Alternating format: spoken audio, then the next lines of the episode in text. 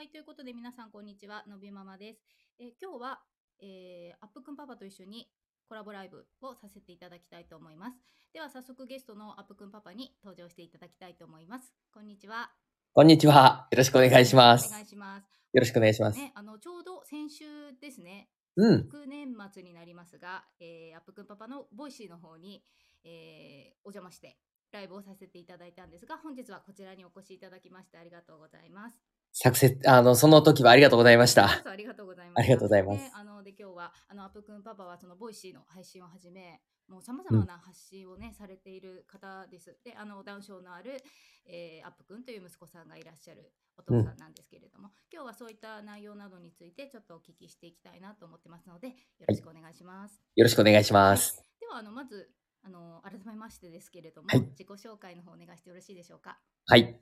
えー私はダウンアップという SNS、えー例えば音声配信だったら Voicy、あとはインスタグラム。で、今は更新ややってないんですけども、ブログとか YouTube とか、そういったところで、えっと、SNS で配信をしています。えー10歳のダウン症の息子を育てる、えーのりことアップくんパパでございます。えー今はですね、あの、 Voicy が週6で、インスタグラムが週に4ぐらいですかね。えー更新を続けておりますが、まあ多くの方にダウン症の情報を届けたいという思いから、そういう SNS 配信をしております。はいよろしくお願いしまよろすし。くお願いします。ありがとうございます。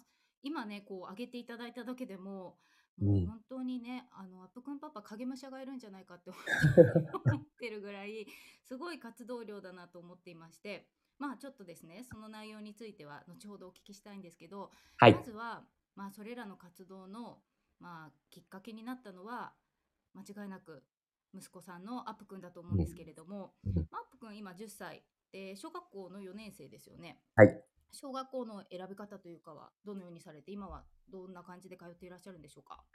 うーん、まあ、このタイミング結構修学に関して興味のある方が多いタイミングだと思いますけど、まあ、あの、普通級と支援級と支援学校の、まあ、3つの選択肢があるじゃないですか。はい。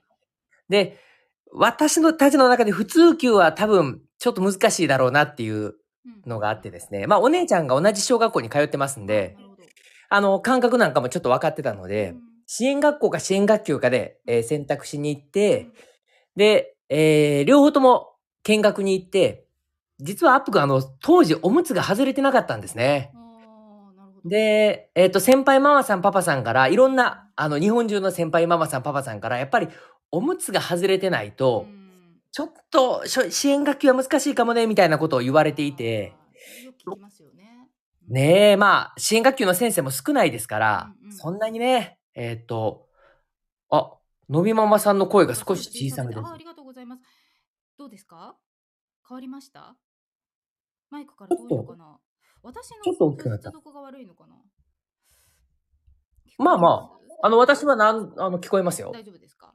うん。なんかちょっと小さい人がいたらまたちょっとなんかコメント入れてくれると嬉しいです。ちょっと続けますね。そしたらすいません。どうぞ。えっ、と、で、えー支援学級の見学に行った時に、はい。あの、たまたまそこの先生が元支援学校の先生であの、何の問題もなく来てください。でも、あの、うん問いトレ頑張ってくださいね、ぐらいで言っていただけて、すごいね。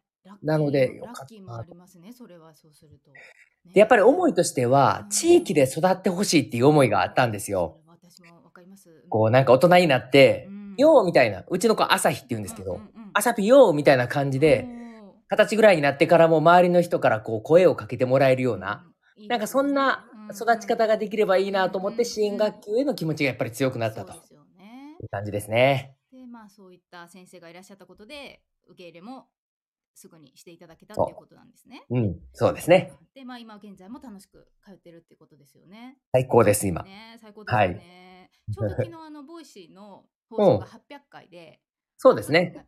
登場したじゃないですか。どう、どうでした？うちの子喋ってるの可。愛いのと あの確かにちょっとわからないところはあるけど毎回思うんですけど、おうん。姉ちゃんとかとリズムが似てるんです、話し方ほう。作りなんて言うんだろうんこう抑揚のところとかリリズムがはいはいそっくり、だから、へえ。でお姉ちゃんとママさんも似てるなって私思っていつも聞いてるんであ、うちの妻とうん娘とさんもアップ君の話しこ方が似てるんです。だかう、らなるほど。家族でいつもお話をいっぱいされてるんだろうなって思ってすごくほのぼのするんです。あのなるほど本当に楽しみなんで、ぜひ皆さんもね聞いてみてください。アップ君のね、どんな感じでありがとうございますね。うんうん。でやっぱで今生まれて10年じゃないですか。そうはい。10年経って生まれた時に予想してた10年と今とどうですか？想像通りですか？それとも全然想像と違いますか？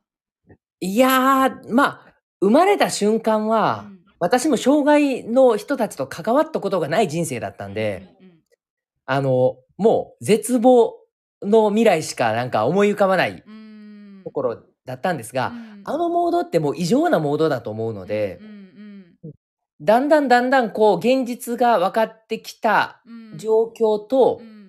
そこまで乖離はないかなとは思いますね。そうですか。そっかそっか。あのうんうん。当時は、だあの、生まれて、例えば3ヶ月間ぐらいは、うん。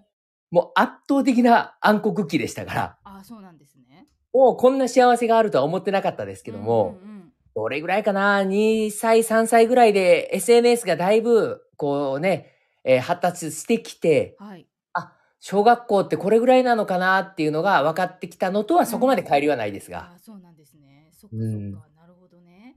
じゃあさそんなに大きな帰りはないけどでもやっぱりあこんなことできてるようなって嬉しいみたいなのはやっぱ日々ありますよね。もう、それはね、ダウン症あるあるですけどあ、ゆっくりゆっくりできるできる詐欺、できたできた詐欺がありますからね。そうですね。あ、そっか。じゃあね、なんか楽しみだなと思って、いつも背中を追いかける感じで私はね、本当に日々はい育ててますから、ね、いつも楽しみにしております。うちの背中？はい、そうですよ 折っちゃダメです。そういう人は多いと思う。でね、やっぱりそういう人が多はいい理由っていうのは、やっぱりアップくんパパのこの先駆けたいろいろな配信があるからだと一つ思うんですけど、うん。うんその配信を一番最初に始めたっていうのはブログですか？そうですは。まあ、うんうん当時は SNS はブログしかなかったですからねなるほど、そうか、そうか。うん。そのブログはいつ始めたんですか？アップくんがな何ヶ月？何歳？いや、実はですね、生まれて、うん、1ヶ月ぐらいかな。うんで、始めたんですけど、あ早いんですね。はい。ブログを始めたんですが、でも、あの、初めの1年弱ぐらいですね、はい。めっちゃ硬いブログ書いてたんですよ。あー、あのーダウン症とはみたいな感じそうそうそうそうそう。うで、文章もね、すごいなんか、あの、レポート書いてるみたいな、そんな文章だったんですけど、はい。で、その時に、おかんとそたこたっていうブログがあるんですね。むか、あの、あー。私たち世代はすごい有名なブログなんですけど、漫画にもなってるやつですあか。あえっとねえっと、それと違いますね。あうんの、当時の漫画もありましたよね。えっと、で、そのブログが、むちゃくちゃこう、笑わせてくれるブログだったんですよそうなんだ。で、欲しい情報が手に入るっていうのも必要ですけど、はい。あの、面白おかしく生活が描かれてるっていうブログもすごく勇気づけられるなと思ってて。で、自分はどっちの方向に向くんだろうっていうところで、はい。情報っていうところを面白おかしく書けばいいじゃないかと思って、えー当時の1年間ぐらい続けたブログを全部削除して、今のダウンアップっていうブログにこう切り替えたと。なるほど。なので、本格的にダウンアップっていう SNS を始めたのはが、1歳ちょっとぐらいですかねで。すね。うん。で、それに変えてから、やはり、そのユーザー見てくださる方っていうのは、もう増えましたか？当然。もう劇的に増えました。ことなんですね。はい。うーん、すごい、そっかそっか。え、で、その後、まあ、ブログをしばらくやって、まあ、いろいろなやつをやっていったと思うんですけど、はいなんていうんだうわ、ここですごく見てくれる人増えたなっていう、こう、ポイントみたいなところとか、出来事とか、なんかありました？やっぱり初めはブログの時に、ブログランキングっていうのがあったんですよ。ブログ村っていうのがあってそのブログ村で、えっと、1位になった時ぐらいから一気に見てもらえる人が増えたとかいうのと。あと、ね、あの、アップくんが生まれた時の心境を綴ったブログが一回バズったんですね。ああ、これでそういうやつね見てもらえるようになっうたーん。ね。なるほどね。そういうのがあるんだ。そっかそっか。なるほど。で、まあいろいろなものをやっていきましたと。はい。で、今、音声配信を始めましたってなった時、そはい。の、まあ、 Voicy を始めようって思った時って、はい。何年前でしたっけ？ Voicy 始められえったと、ちょうど今4年目に入ったんで3年前ですね。3年前。はい。多分3年前って今よりなお、はい。 Voicy の敷居が高かったと思うし、うんう、うんんうん。音声配信やる人が今以上に多分少なかったと思うんですけど、はい。それこそあの見つけたきっかけっていうのは何だったんですか？うーんとね、あの、キングコングの西野亮廣さんいるじゃないですはいか。はいはい。彼の Voicy を私ずっと聞いてたんですよ。ああ、そうか、なるほど。で、えっと、アップくんが小学校上がったタイミングぐらいから、はい。あの、やっぱり、可愛い幼稚園生とかのうんインスタグラムとかブログって見てもらえるんですけど、うんうんうん。小学校上がった瞬間、一気にやっぱり見てもらえる人が少なくなるんですよね。はいはいはい。で、これって多分、小学校上がったぐらいの SNS 配信してる人って、そこで挫折してどんどんやる人が少なくなっていくんですよえーちっちゃい頃はね、よく見てもらえるから楽しくてやりますうん。けどで、あ、これは違う形で自分が配信していかないと、うん。うん。自分のモチベーションが落ちるなっていうふうに、ちょっと思ったんですね。そっか、それでは、うん、はい。えっと、音声配信どうだろうと思って、はい音声配信でこう、ダウンしようって調べていったんですよ。うん。そしたら、あの、出生前診断でダウン症の子を、えー中絶しましたっていう情報しか出てこないんですよ。ああ、なるほど。あの、97%が中。絶するとかね。はい。ああいうのしか出てこなくて、うんうんうん100件あったら本当に100件ともそれしか出てこなくうん。て、ああ、なるほいやど。もしね、これ、あの、ダウン症の子が生まれましたと。はい。で、えあの、インスタグラムとか YouTube ってやっぱりダウン症の子が見えるんでうん、うんうん。やっぱり見れないっていう人も多いと思うんですね。うん、だって、のびママさんも初めはね、なんかそう。そう。うん、まあね、見見見よう見たくないと思ったわけじゃないけど、うん、私は全然その、そういうものの頭がなかったというか SNS にダウン症のそんな世界が広がってると思ってなかった。うんうん。なるほど。うんうん私の場合はこう、見るっていうことができない人もいるだろううん。な。うんうん。確かに。で、ね、音声配信聞くとはい、そんな情報しか出てこないってなったら、おそらく、こう、将来に対する希望に、あえーたどり着くまでの時間が長くーなると思ったんですよ。これは、そこの音声配信の世界にも正しく明るい情報が、うん、えーこう、いっぱい出てくるような世界を作らないといけない。それを作れるのは俺だと思ってですね。すごい。で、一気にこう、気持ちが燃えて、あで、 Voicy の、あの、申請フォームにブワーっとこう、プレゼンのようにバーッと書いて、ぱ申請フォームの書類選考みたいな感じなんですか？ Voicy のその選は。い。考は。うん。当時は1%から2%って言われてたんで、うんうんうんうんでも私あの、ブログ、YouTube、インスタグラムやってて、実績ありだもんね。そうなんですよ。あの、だ、あれ、あの、バディウォークもやってたり、ああ、そうかそうか。あ。とはメガネの田中とかいうの、にあの、メガネの田中さんで、こう、うーん日本中のメガネの田中に、アップくんのこう、巨大タペストリーが貼られたり見、ました見ました。ねかわいい。ああいうの実績をバーッと書いて、なるほどなで。 Voicyに私が配信したら、 Voicyにどんないい影響があるのかとかも なるほどね。て、で、えっと、送ったらう、ん。やっじゃあ、OK ということで配信できた。ぱり Voicyはあの実績大事って聞きますもんね。どこかで実績積んでからっていう方が多いって聞くから、まあそれも一つ重要な点ではあるんですね、きっとね。通過した多分あの人がいたとして。うん。継続して何かを続けてる人じゃないと受からないような気がしますね。うん。なんか、大きい実績っていうのは必要ないかもしれないです。ああ、そうなんだ。継続っていうところが多分ポイントなんだと思います。なるほどね。うんそういうことなんですね。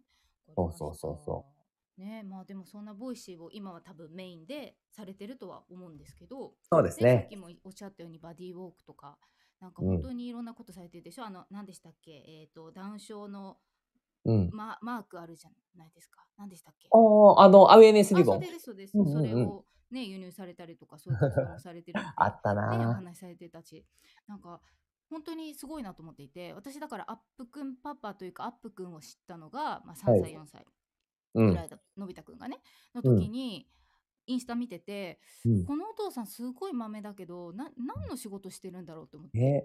で、お友達に聞いたらうん、なんか、なんかカフェをやってるらしいよっていう謎の 情報。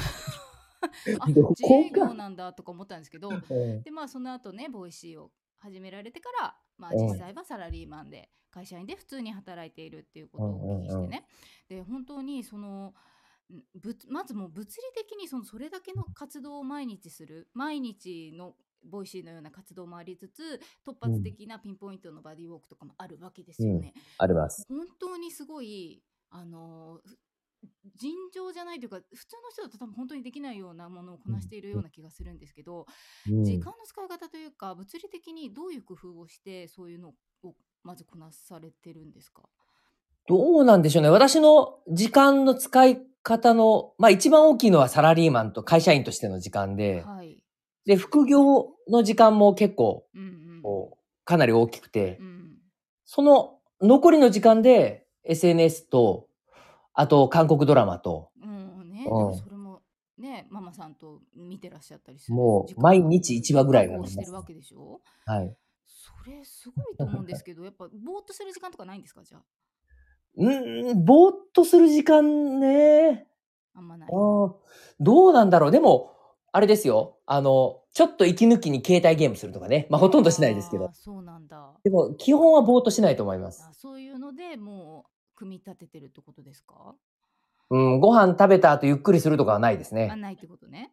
うん。うーんいやなんかすごい不思議というかあのこの前私お邪魔した時にはい。あの私も一応働いていてそのスタイフを配信する時間の確保とかいうお話されてたけどなんかもううん。うんそれの日じゃないと思うんですけど本当にすごいな言われます。としか言いようがなくてあのなかなかそのやっぱ男性でうんうんね、あの私のように時短勤務をしているわけでもなくて普通にお仕事をされている中で出張とかもされている中でしてます。すごいなと本当に思っちゃうんだけどなんかそういうやっぱまあ原動力になるものがあるからうんやっぱり続けられてるっていうのはやっぱあるんですか？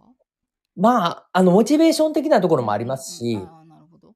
でもね、 ToDo、毎日毎日 ToDo書くんですよ。トゥードゥをあまあそういうのを作ってそうですつこなしていくっていうやり方をされるんですね。その ToDoが消えていくのが楽しいというか、ああそういうことなんだ。で、土日に1週間分のスケジュールをバッと作るんで、あの、 Voicyのネタもそうなんですよ。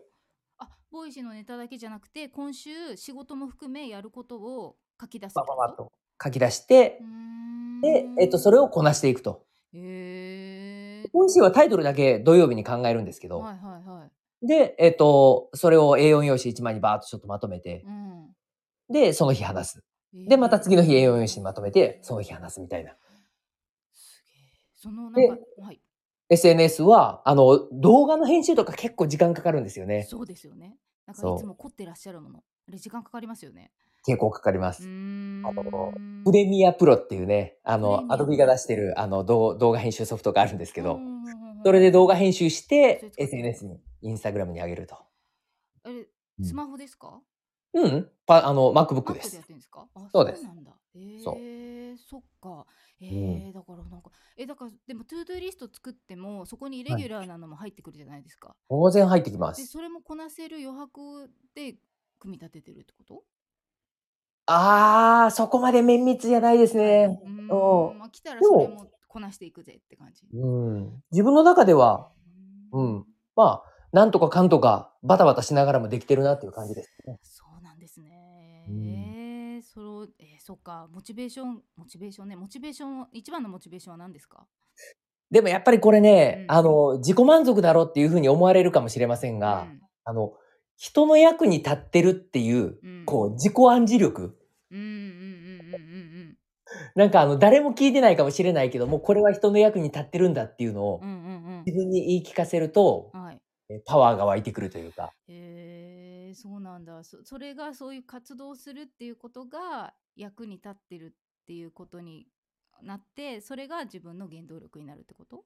うんなんか一種のなんか、本当あれですよね、活力剤というか、あうん。ー、そうなんするみたいな感じですよね。えー、いやでもそれでなんか本当にあれだけのことをするのすごいな。なんか私あの思うのがあの、お母さんが発信してるものがほとんどだと思うんですね。ほとんど。運営いろいろなものって。そうですね。パパさんがするのってすごく少ないんだけど、はい。あのパパさんがそういうことするのってすごい意味があると思っていてやっう。んぱりあのなんていうのかなやっぱりお母さん同士のうんまあ同じ、えー同性同士っていうところのうーん何とも言えないそのなんかのそうしようと思わなくてもなんとなく比較しちゃう気持ちとかそういうのとかが出てくるっていうのが、うんやっぱり異性の方の配信ってはされてるやつってなんか多分ちょっとそういうの抜きの安心感とかなんかねそういうのがあると思う。だからあのなんていうのかなやっぱりアップくんパパの配信で救われましたっていう方がすごく多いってやっぱりお聞きするけれどうん。当然アップくんパパの配信の仕方があの素晴らしいっていうのも一つあるけれどうん。あのお父さんの配信ってすごく少ない。すごく少ないからこそすごくでも貴重だし大切だと思う。やっぱり、うんあの変な意味じゃなくて、はい。あの母親と父親がいてその母親だけの世界に父親という人も同じようなはい活動をしていて発信をされてるっていうのは、なんかすごく意味があるしみんな多分安心感とか落ち着くとか、そういうのを持てると思うから本当に貴重だなって思いますね。でもやっぱりね、バディウォークやってると、うんうん、私、あのメインメンバー、私以外は全員女性なんですよ。ああそうなんですね。で、えっとう、ん旦那様がちょっと手伝ってくれるみたいな感じなんですけど、うんうんうんうんうんこう初めてやっぱり福岡で開催して大阪に来てまた開催するみたいなはい。ことになった時に、はい。やっぱりお母さん、あの、女性の企画力というか、うん。こ思いつくアイデア力というか、うん。やっぱり男性はね、凝り固まってる。私も含めて。そう。そうそう。だ。から、あの、あ、こんなにパワフルにいろいろ思いつくんだな。だから女性のこう配信者が多いんだろうなっていうのは思いますね。まあ、これね、あの、ジェンダーレスのこの時代に、うんうんあの、そこまでね、男性女性の違いみたいなのって語りづらいところもありますけどうんう、んでもやっぱりね、そういう発想力の柔らかさうんうん。うんうんはやっぱりすごいなと思いますね。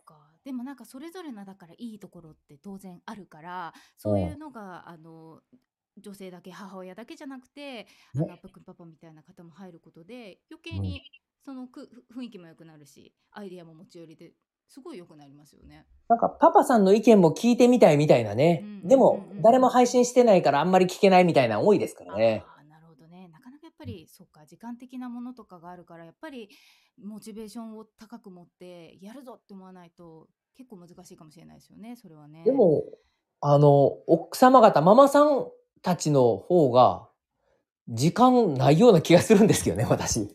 私的にはなんだろうなんでしょうね。うん？そうなんか捉え方がなんかそうですね。もともと SNS とかは女性の方が多いのかなやってるのがそういうのがあるんですかね。こうやりたいっていう気持ちになるのは、やっぱり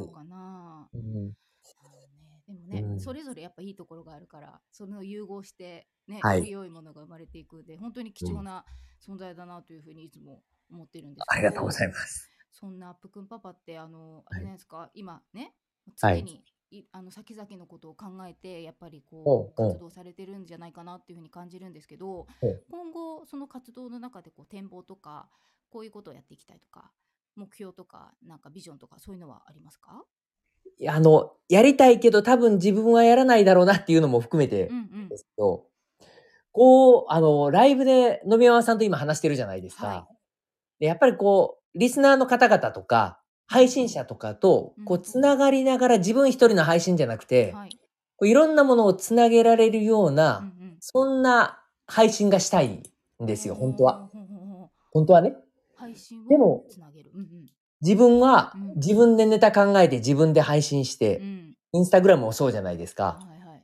で、こういうライブとかをやるわけじゃなかったり、うんうん誰かと話を、リスナーさんと話をするとかいうことも少ないんで、うんうんなんかそういったところがしっかりできて、リスナーさんとの距離感がもっと近くなっていかないと、うんなんか今って SNS って一方通行じゃないですか。うんうんうんうんでもここからは SNS がこうやってライブができるようになったり、は発展していって、はい聞いてる人と配信者の距離をどんどん縮めていった人が、より人の役に立てるような存在になれると思ってるんですよね。んなるほど。でただ配信するだけじゃなくて、配信プラス距離感縮められる活動みたいなのがうんうんうんなるほど。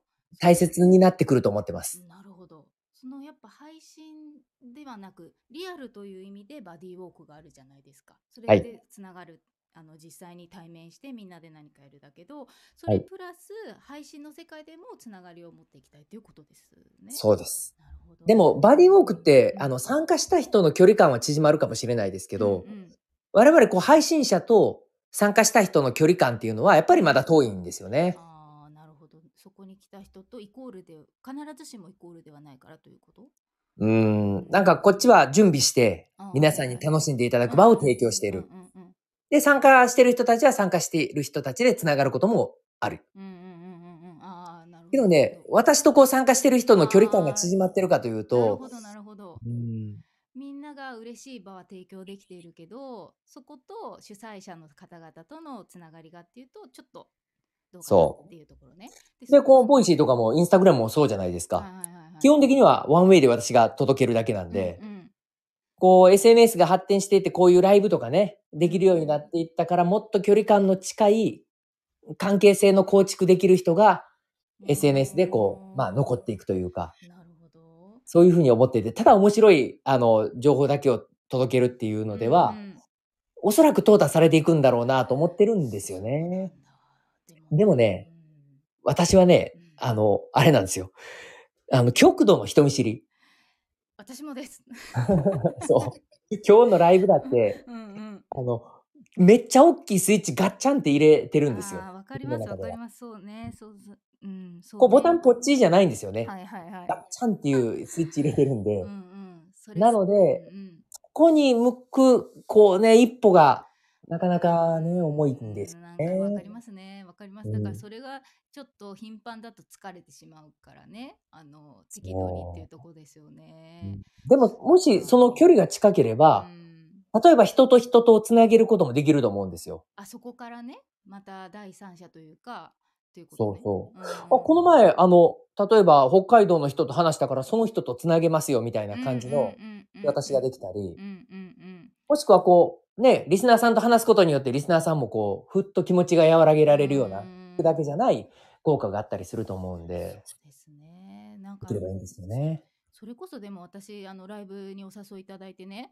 すごいうん嬉しかったんですよ、なのであのお誘いいただいてアップくんパパに誘われてうん。嫌だと思う人は誰もいないと思うので、ええ ギアをあのねまあなかなかわかりますけどねぜひぜひ機会を増やしていただいたらうあのう嬉しい人はたくさんいると思います。変なおっさんに誘われたらめんどくさとか思われたらどうしようとか絶対ないですよ。なんかそでも考えちゃいますよね。すごいわかります。迷惑かなとか。私も割とそうやって考えるタイプだからわかりますけど。あとあれあの、話が続くかなとかいう不安とかね。あうん。そそのうちなんかわかんなくなってきちゃってみたいなね。大丈夫とかなみとか言って、なんかずっと話しちゃうたいな。のはありますよそうでね。すね。でもこの前のホストとしてはもう完最完璧でいしたよね。やいやいや、私いやいやいや、素晴らしいなと思いました。なので今日同じようにできているかどうかとっても不安ですけど、あのむちゃくちゃ話しやすいです。うんなのでね、あのでもそのギアはわかりますが、やっぱりアップくんパパってもう今すごい支持してる方たくさんいるから、そういう方がその活動をしていただいたら、はい本。当にあのお思い描いてるというか、そのようになったらいいなっていうのは間違いなく起こると思うので、あの私ももし微力ながらご協力できることがあればさせていただきますし、ぜひぜひ、互いに、はい。そこはあの、協力し合いながら。そうですね。あの、せっかくですもんね。やっぱり、うん、あの、総合、インスタライブもたまに最近されてますもんね。ちょこちょこ。ね。ああいうのも結構うんニーズ集まってますから、みんなすごい楽しみにしてると思うので、ぜひぜひ少しずつでもそういうのやはいっていただけるとみんな嬉しいと思いますよ。あと、ああいう、なんか、例えばのびママさんともそうですし、うんあの、たださんも今、スタイフ始めましたけど、うんうんうんなんかあの、番組持つとかね、はいはい。月に一回、えっ、と、な、なん、なん、何？なん、なんかの番組名つけて、うん なんか番組するとか、そこでうん担当制にするってことですか、そうそう、なんか今月はのびママさんと、今月はそれいいですね。さんと、みたいな。それめっちゃいいじゃないですか。今回は春ママさんと、とかね。なんか、それいいじゃないですか、皆さん。今みんな絶対賛同していると思う。ああ。それは、それいいですね。そうそう、こう、音声環境がね、どうなのかわからないですけど、うんうんスタイフむちゃくちゃいいですね。うんうん、あの、すごい融通が利きますよね。 Voicy、まあ、あの、運用してないからわかんないけど、なんとなく、ほら、やりたいって言ってるはずあ、ほんまや。ね。春ママさん。うん。ね。なんかテーマ決めて二人でちょっとね、えー、20分だけでも話すとかそ、れいいね。それすごいいいと思いますね。番組をね、作るとか、それはとてもいいので、ちょっと、なんとかうんやっていきたいですね。うんうん。ね、なんか形になればいいそうなですね。うんそういうのがあったらね、あの、アップくんパパも、ちょっとスタイフでもお話しいただく機会持ってますもんね。で私もスタイフに移行しようか、うん。それとも Voicyもスタイフも両方始めようかとかちょっとね、考えたんですよ。それね、うん。ねでも、 Voicyも捨てがたいじゃないですか。なかなか、その1%をくぐり抜けて、あそそう。ものなんだから。捨てられない。ね。それは捨てない方がいいと思う。配信してて楽しいですし、うん、いいと思いますよ。うみんな逆に行きたくて今、スタイフで頑張ってる人いっぱいいますから。うん、えー、 Voicyに？いうんいっぱいいると思いますし、あの知ってますよ。あのダウン症とは関係ない方だけど、やっぱうん実績積んで、 Voicyに行かれた方は、うんいらっしゃなるほどるいらっしゃる。うん。まあ、あの、ステータス的には Voicy、あれ高いかもしれないですけど、どうなんだろう？人数的にはもしかしたらスタイフの方が多い気がするんです多いと。思いますよ。うんうん。あの。配信というか、あの、リスナー、あ、そうかな。わかんない。あでもやっぱそれもこの前言った相互があるからかもしれないですね。自分が配信してたらなんとなく聞くっていうのがあるから確かにそれもあるかもしれないですね。まあでも、あの、スタイフの配信者が増えるとね、よりいいですよね。そうですね。じゃあね、そうそう配信者あの少しずつ増えてますし、ねあの今後もちょっと少しずつ増えることを祈りつつ、はいこ。のね音声配信の分野でちょっといろいろとコラボとか実現していきたいですね。ぜひ、ね。定期的にやりたいですよね。やあやりたいですよ。やってねくださいますか？え、私、うんまたそれ、めっちゃでかいスイッチを ガッチャン入れないと。でしょ？だからで、まあまあ、あの無理のない範囲でみんなでやっていけたらいいですよね。例えば、あの、大きいニュースとかがあった時に、うんちょっとじゃあ飲み山さんちょっと15分でも話してみるみたいなのとかね。うんうんうんうんそうなんか気負わずねねみんながやっていけるものがあるといいですね。ねうん。一個チャンネルを運用するのは確かにいいかもしれない。それだけで、ちょっと。ねうんうんうんうん。いや、でも、チャンネル、新しいチャンネルじゃなくても、お互いのチャンネルでね。ああ、なるほど。うん。こういう感じでコラボしていくってことね。そうそうそうそうそう。んんんんそうね。で、こうやってほら、聞きたいっておっしゃってる、こうちゃんママさんとかね。ああ、嬉しいね。こうちゃんママさんも、あの、障害に関わりのある方だったと思いますのえあれ？ええっと、スタイフ？うん、あの配信されていらっしゃる方なので、で、えそういう方とかにちょっとずつねお声かけしたりとかしてもいいですね。夜中やったらね、私いつでも起きいけるんですけどね。ああ、そうですよね。あの、夜中やったらうんうん。夜中、夜中、私も夜中大丈夫ですよ。夜。夜中やったら、今日どう？とか言われても、ああ、今日どう？20分話そうかみたいな感じで、全然できますからね。えー、じゃあなんかちょっとずつそういうのをやっていきたいですね。あの皆さんのそれぞれの人の気が向いた時に何かあった時とかでね、あのあんまりカチッと決めちゃうとそうそうそちょっと重たくなっちゃうから。うん。ね気が向いた時にでもみたいなね。そね。そんなうんのがちょっと実現していけたらいいななんて今思いました。はい。ねありがとうございます。ありがとうございます。で今後も今後も引き続きあのまた折を見てコラボはいしていただけたら嬉しいなと思いますので、ぜひぜひ。ね、よろしくお願いしますこちらにもぜひまた登場してくださいあ。ありがとうございます。はいお声掛けいただいたら嬉しいです。ありがとうございます。でね、すいません、なんか最後まで多分私の音声が小さかったみたいで申しあ訳ありませんでした。ちょっとごめんなさい。途中でマイクを外さなかったので、うんお聞き苦しかったかもしれませんが、お付き合いいただいた方どうもありがとうございました。はい。ということで、えっ、と、アップくんパパ、今日本当にお忙しいところお越しいただきましてありがとうございました。ありがとうございました。は、はいまたあの次回機会があったら、えーよろしくお願いいたしまい。す。よろしくお願いします。はい、では引き続きよろしくお願いします。はいどうもありがとうございました。ありがとうございましたはい